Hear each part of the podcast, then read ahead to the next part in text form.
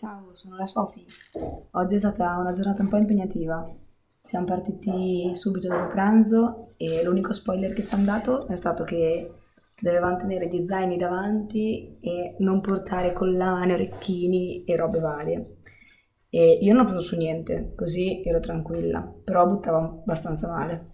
Comunque siamo andati da questo Don Luciano e abbiamo scoperto quando l'abbiamo conosciuto che ci avrebbe portato in uno dei quartieri più poveri della città.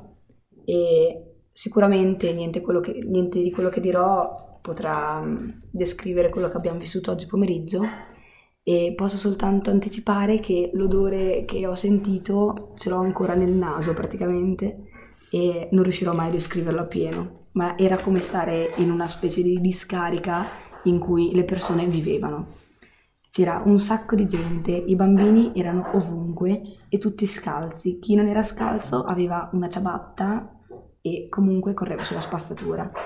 C'era un odore indescrivibile e per loro era normale così. Abitare in un luogo così non è normale e non è possibile che delle persone come noi possano abitare in posti del genere. E mm, noi passavamo ed era come se fossero allo zoo a vedere dei, degli animali, degli animali in gabbia, non lo so, e ridevano, ci salutavano e a volte forse quelli più a disagio eravamo noi e non loro. I bambini ci hanno seguito per tutto il tempo, dal primo passo che abbiamo fatto fino a quando siamo ritornati in parrocchia.